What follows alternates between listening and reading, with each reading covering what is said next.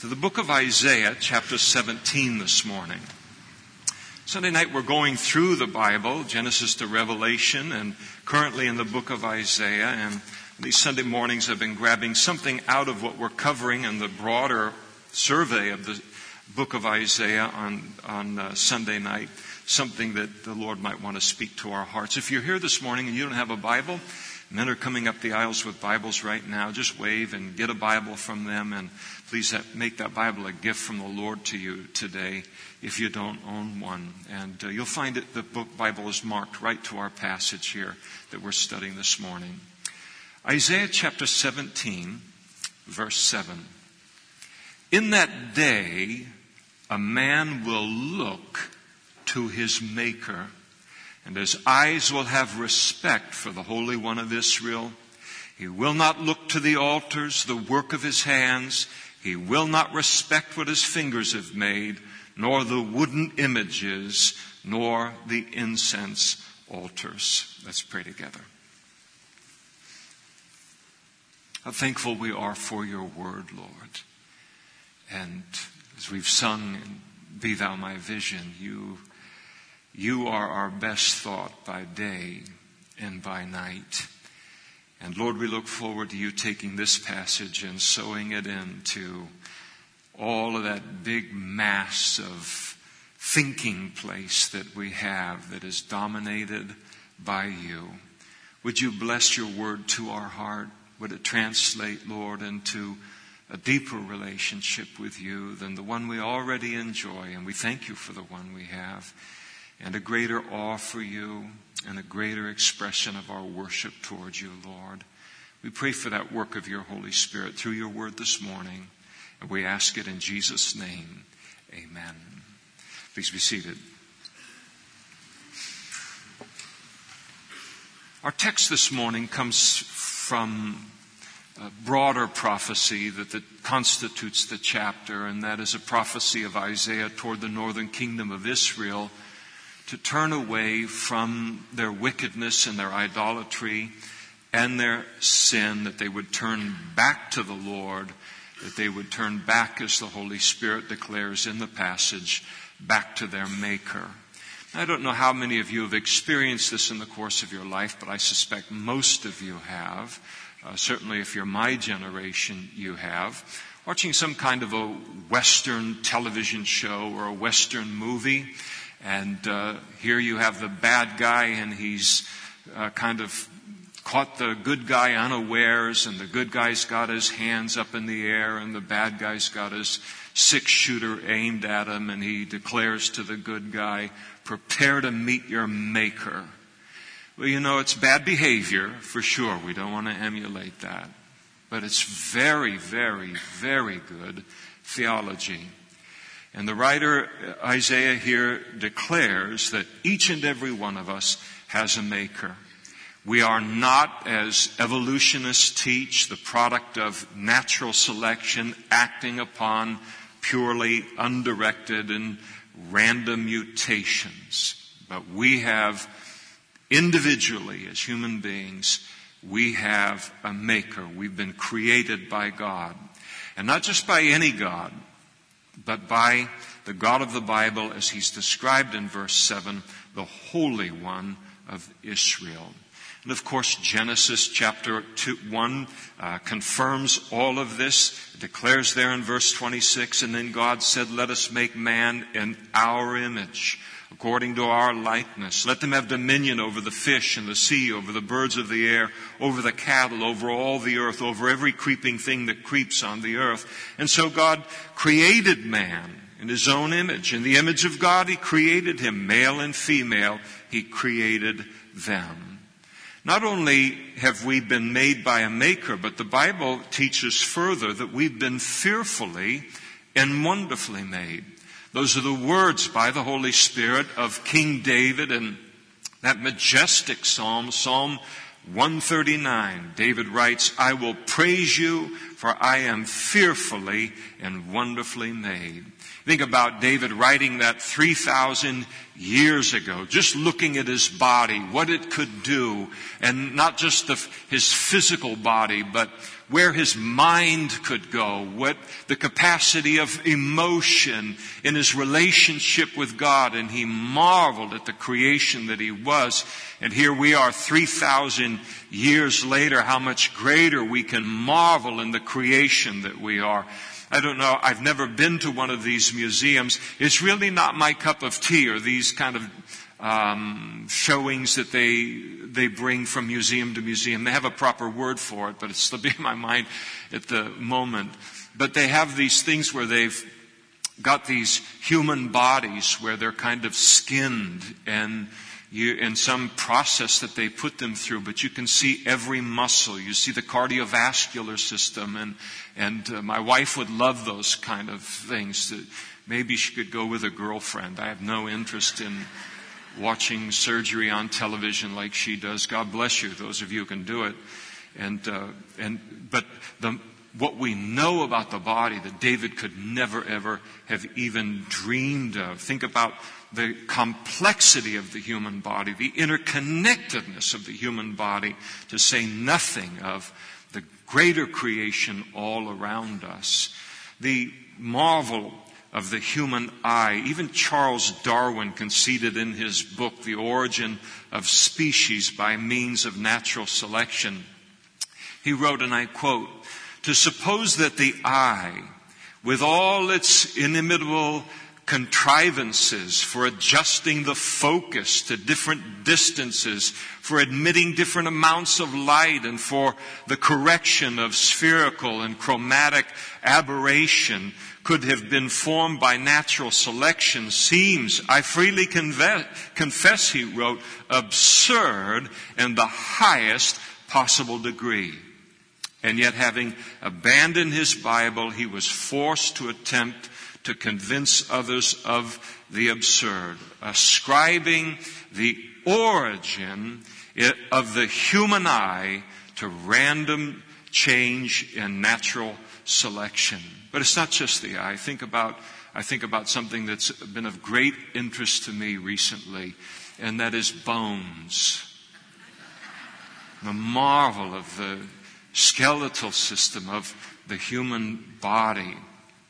How by way of joints and muscles it is able to move us around. It provides a framework for the rest of the body. It protects the vital organs. It uh, produces blood for uh, the body, minerals like calcium and phosphorus into our body that to be called upon as needed. These are essential minerals for our DNA and our RNA, thus to our very life. And so the importance of a body, the capacity of bones within the human body to heal themselves over a period of time, but nonetheless the, it is built into it by the maker to heal itself. Imagine if you had a house that operated like, uh, you know, the bones do. So the plumbing breaks and you say, well, forget about it. In 48 hours it'll all be fixed. It'll fix itself. We need a new roof. Don't worry about it. In six weeks, the house will produce its own roof. I mean, the body is an amazing thing, how it repairs itself and and uh, how it functions. Then there's the complexity, the marvel of the complexity of our nervous system, the cardiovascular system, including the heart, our brain, the miracle that is our skin, the immune system, the perfect design of and match of male and female that allows for human reproduction to occur, the whole miracle of conception and then gestation and then birth, and then to say nothing of how this marvel that our bodies are, how it is perfectly made to interact with the atmosphere around us, with the vegetation, the plant life that's all around us, the gravitational pull upon uh, the earth. And I'll tell you, I don't have enough faith to believe that all of this could just come about randomly and to produce in that way the miracle that is every human body, the masterpiece that your body is, that my body is, the testimony that it is to our Maker, and that we have been fearfully and wonderfully made. Well, let's take it from the universal to the personal.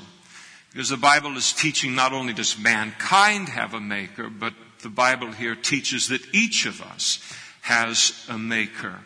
You think about the dignity. You think about the meaning that this knowledge brings to our lives. The realization that I have been made personally and individually by God.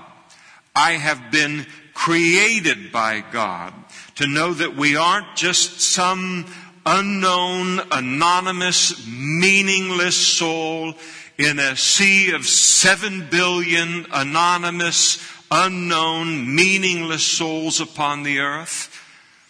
But to realize though I am one among seven billion on this earth, that my life has significance, that God has made you. He made your hands. He made your feet. He made your eyes. He made your mind. He made your emotions, your physical strength. That you, sitting here today, are fearfully and wonderfully made. That you are not the product of this cold, cruel, soulless thing called emotion that you are not even supremely the product of the union of your father and your mother, but that you have been fearfully and wonderfully made by God. And God spoke this very truth to one of the great prophets of the Old Testament by the name of Jeremiah when at his commission God declared, before I formed you in the womb, I'm your maker, Jeremiah. Before I formed you in the womb, I knew you. Before you were born, I sanctified you and I ordained you a prophet to the nations. A few years ago, we used to sing a song that captured really the beauty of verse 7 here. The blessing that is ours in knowing that God is our maker, and not only our maker, but when we become a Christian, now our Father. And that song was entitled, I Have a Maker. You might remember the lyrics. I have a maker. He formed my heart. Before even time began, my life was in his hands. He knows my name. He knows my every thought. He sees each tear that falls and he hears me when I call. And the second line goes on to then speak of the preciousness of not only knowing him as my maker, but knowing him as my father. I have a father. He calls me his own. He will never leave me no matter where I go. And how wonderful it is to realize that you have been personally made by God, the Holy One of Israel. And further, that you are loved by him and that you are treasured by Him. What that does within a human life who understands that is priceless. And what we rob of a human life when we rob them of that truth and that realization is a uh, catastrophic loss. To realize that I am made by God Almighty Himself you think about where the acceptance of that truth will take a person in terms of their own self acceptance. To realize there's only one of me made by God, unique in human history. I worship God. I bring to God in worshiping Him, loving Him with all of my heart, all of my mind, all of my soul, and all of my strength. I, when I bring that to God, I bring that to God in a combination and in a way that is different from every other Christian who's ever lived. And the wonder of realizing I have a maker and what it does in terms of me, how I look at myself and my self acceptance. Then you take and you rob a person. You rob a generation. You rob a nation of the realization that they've been made by God. And you tell them that they are the product of a cold and a cruel and a heartless and a meaningless evolution. And then when you watch what that does to generation after generation that's raised by it, then you're shocked at the fact that people have a self-esteem problem. And then we put everything into high gear and we spend hundreds of, of millions of dollars to try and get people to feel better about themselves when we don't realize that we're causing them to rot at their roots in terms of what we're telling them about their origin, and then we wonder that it then affects them adversely in terms of how they see themselves and how we see one another, to say nothing of how we see God and view Him. You think about where that knowledge that I've been made by God Almighty Himself, what it does in a person in terms of understanding the big picture of life being able to navigate the ups and the downs of life, the heartaches of life, and to realize that I've been made by God, I've been created by God, I've been prepared for what I'm going to face in life with Him. You think about what this great truth that I've been made by God does in terms of the fixedness, the stability, the mental and emotional health that that great truth brings in influencing our life to our mental health and our emotional health. It allows our hearts, it allows our minds, our souls, our strength to soar to places that we would never otherwise know. I'm made by God.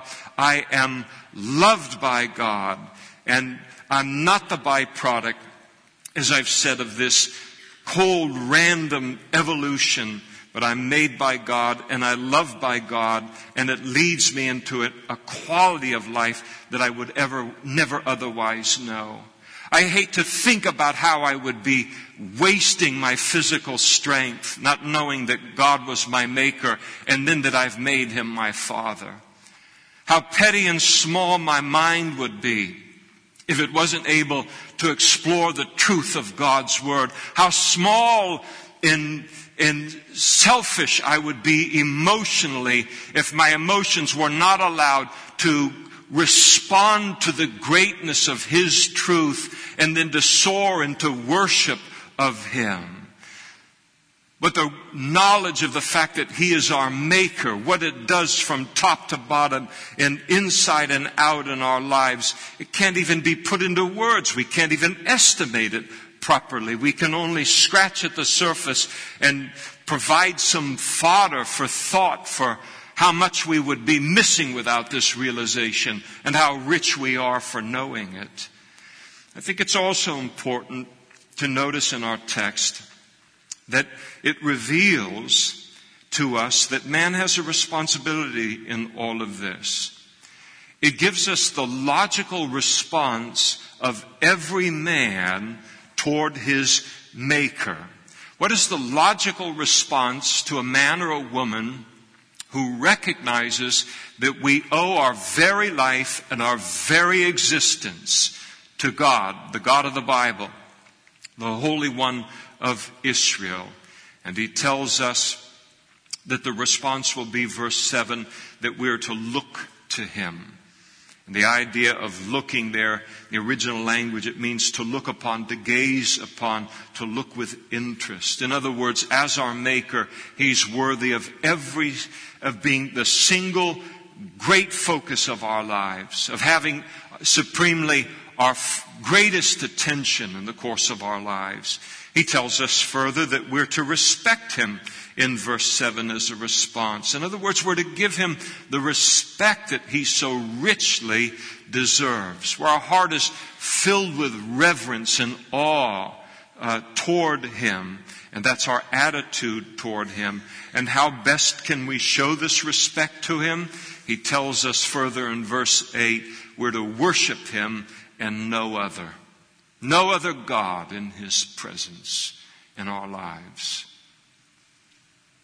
And that is only logical. If He is the maker, if He is our maker, and we owe our life and our existence to Him, then why would we worship anyone or anything else? Let a long line of seven billion people form at the throne of God. if He is my maker, if I owe my life and my existence to Him, then the worship of anything else, even myself, is folly.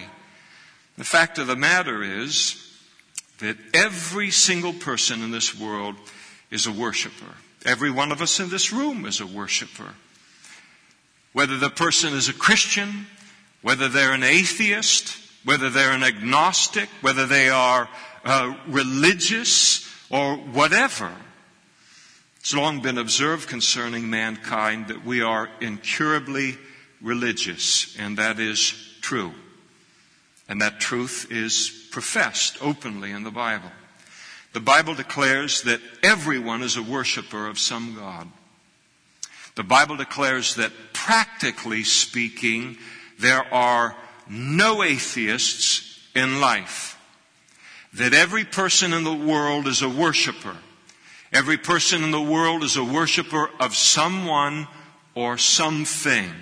And so often we hear a great deal about the atheist who oftentimes, not always, but oftentimes with great pride, declares that he or she does not believe in God, and in the current American, culture, they're admired for uh, doing so and being so. But it's important also to realize that God does not believe in atheists. Because practically speaking, they don't exist. Everyone in the world is a worshiper. Well, the question arises, if we're all worshipers, then how in the world do we identify the God that we worship and that we serve? It's very simple.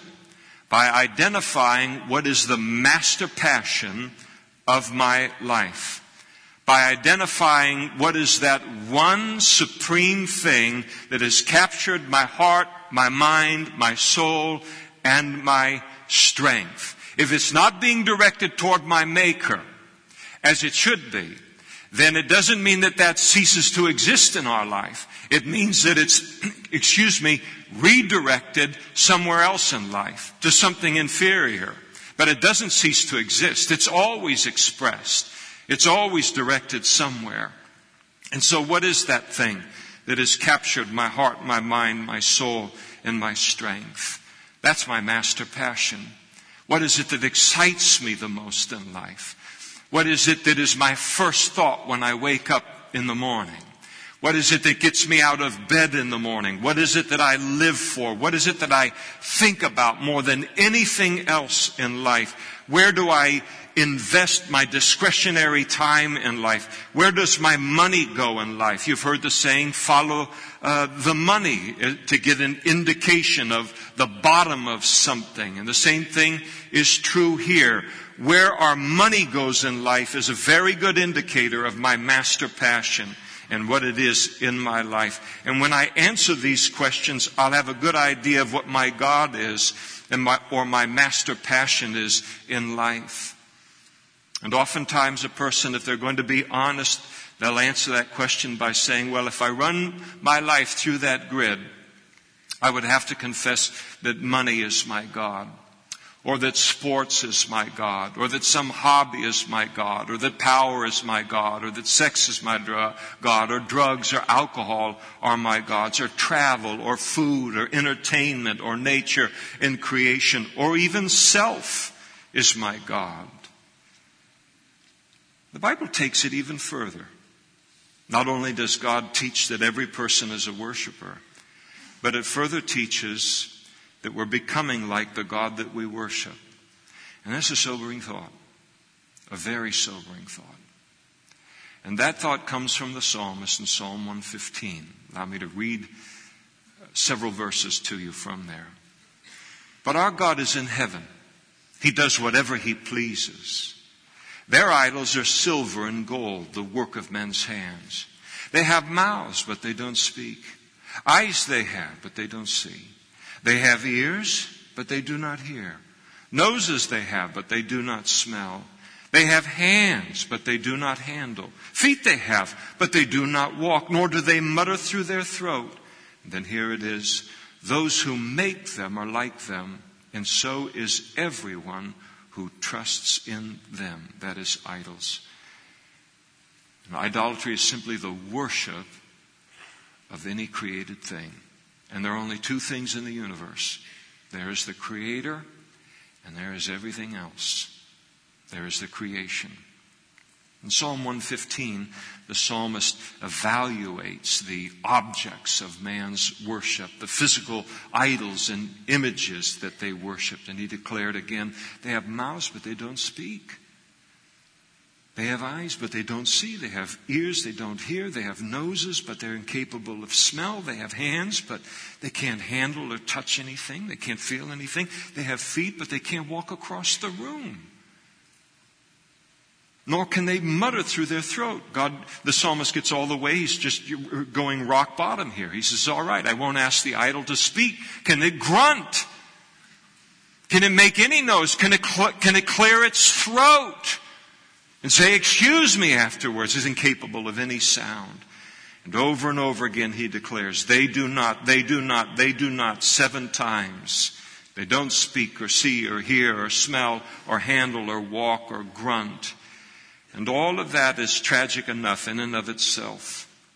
But to the psalmist, the most tragic thing about idolatry is not what idols cannot do, but what they do and what they do very, very well.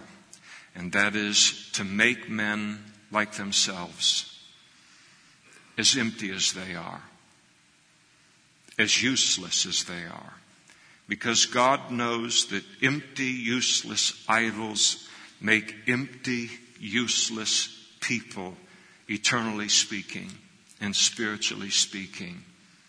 Apart from God, the ultimate capacity of speech is wasted. To have talked all my life for 70 or 80 years and to ha- never have used it to speak of God, to speak of my Maker, to never use it to engage in prayer, to have had access to that and never talked with Him once, to have never used my capacity for speech to give Him praise and to give Him worship, is to have completely and totally wasted the capacity in the gift of speech. It is to deny and to waste the ultimate potential of the ear, of the hands, of the feet, of life, of breath. All of it is wasted. You deny the human mind the privilege of searching out the majesty and the wisdom of God's Word, and that mind will be wasted. You deny a human life of God's purposes for his or her life, of God's path for their feet. You deny human hands the privilege of doing God's work. Deny him the blessing of knowing that every breath that he takes is a gift from God. You deny his heart the chance to the soar at the thought of God's love for him and the knowledge of that blood covered Savior on the cross of Calvary. And then what kind of life have you left to him? What kind of a life is that? It's a life that's been wasted. It's a life that has been brought down to the level of an idol. In heaven's estimation, you've left him as lifeless and as useless as an idol. The psalmist had it right. The greatest tragedy of idolatry is not the powerlessness of the idols, but what they do to a human being. And if we become like the God that we worship, and we do, then the only God that is safe to worship in all of the world is the God of the Bible and His Son. And the knowledge that we become like the God we worship is one of the most exciting truths in the whole Bible for the man or the woman or the child who worships the Lord Jesus. And what a wonderful life the Christian life is. as every day our heart, our mind, our soul, and our strength is made just a little bit more like Christ. Not as fast as I would like sometimes in my life, but it's happening. As we walk with Him and we talk with Him along life's narrow way, prepare to meet your Maker.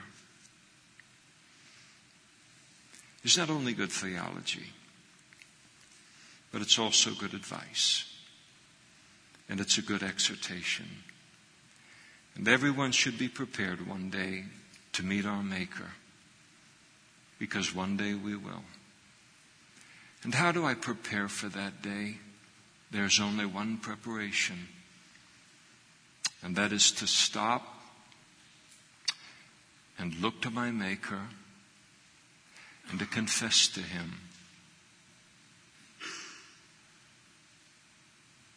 God, I'm a sinner. I've been less than perfect all of my life. And I believe that my sin has separated me from a relationship with you. I've searched the whole world over within the capacity of my resources to try and find the meaning and the purpose of life independent of you, my Maker. And I've not only come up empty, but I've come up frustrated as well. And so here I am. I'm a sinner. And I ask you to forgive me of my sins as I put my faith in the Savior that you sent into the world to die on the cross is the full and satisfying payment for my sin. I turn from everything else I worship in life or have ever worshiped in life. And now I ask that you would give me the capacity by being born again to love you with all of my heart and all of my mind and all of my soul and all of my strength and enter into experiencing the life that this man behind that pulpit has begun to even try to explain to me this morning. And when you put your faith in Christ this morning, the Holy Spirit will come into your life the greatest miracle that can occur in human life. And you'll be born again by the Holy Spirit and begin a personal relationship with God, with your Maker, and now your Heavenly Father. And it's the life that you've been made for. And that's why there is, as someone has said, in every human life, there is this cross shaped hole in every human heart that you can take and pour the entire world into, and it will never be filled or satisfied. Because until we are doing what we have been created to do, there will always be that sense that there must be something more than I've experienced. Because until I'm engaged in what I've been created to do, and that is to be in relationship with my Maker, then there is something more to life than you've experienced. And it is the something without which nothing else in life will make sense. After our service, there are going to be pastors and other men and women up in front immediately after this service. And they'd love to answer your questions and pray with you to begin that relationship with God today with your Maker and soon to become your Heavenly Father. The children of Israel in chapter 17 here, so many of them,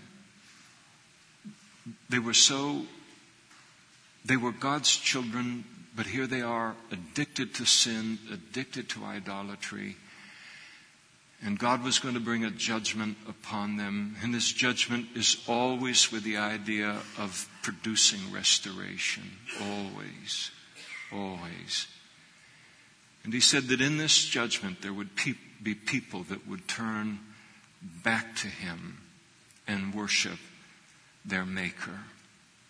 And sometimes I, and I, I respect so much the Old Testament saints who did that They said, What kind of a life are we living? This is crazy. We know better.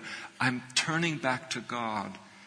And sometimes it takes a judgment. Sometimes it takes chastening. For some people, it takes the, their whole world crashing and burning before they will give any consideration to God or turning back to God or even turning back from a backslidden state. Then so often there it is. Everything is up in flames in my life. And then what is the thing that we think about in terms of God's offer to us to return to Him, our Maker? We think to ourselves, can I turn to Him? Will He accept me when I have made such a mess of my life? And there's that tendency to think, no, I won't come to Him when I'm rock bottom. I'll clean myself up and my situation up a little bit so that I don't come to Him in quite this dire of straits. I'm always working this thing. And these men and women said, No. The light has gone on for me. It's crazy. Here I am, a child of God, living so far from my Maker. And look what it's made of my life. And they turn to God in that moment. And it's important that you know it's okay to do that this morning. With a confession of your sin and repentance and turning to God, God will love to have that relationship that you once had with Him be restored once again. If you're backslidden from God here this morning, your whole world is sinking, and you hate to return to Him in that condition. You come to Him anyway. That's His call. Get rid of your idols, throw it all away, turn from it this morning, and come back to Him. So many did. The time of, in which all of this was written in Isaiah chapter 17. And how much more are we able to do it in the new covenant? Whereas a Christian, even as a backslidden Christian, the throne of God is described as a throne of grace where we can yet come to to receive the grace and mercy that we have need of this morning. Are you backslidden today as a Christian? Don't shout out. But in your heart, you know God no more has your heart, your mind, your soul, and your strength as Bullwinkle does. And you know it. And you know how far you are from Him. How long are you going to stay there? How many more hours? How many more weeks? How many more months? How many more years wasting your life and missing the glory of what is yours in Christ Jesus. What idols? When you and I look at that and we say, What is the master passion of my life? What is my first thought in the morning? My last thought before I fall to sleep? Where does my time and where does my money go? What gets the greatest of my strength? Where is my emotion and where is my mind spent? Do you say, I can't honestly say that God would even remotely be in the top five if I were to be honest about my life, let alone in the top three, let alone in the top spot?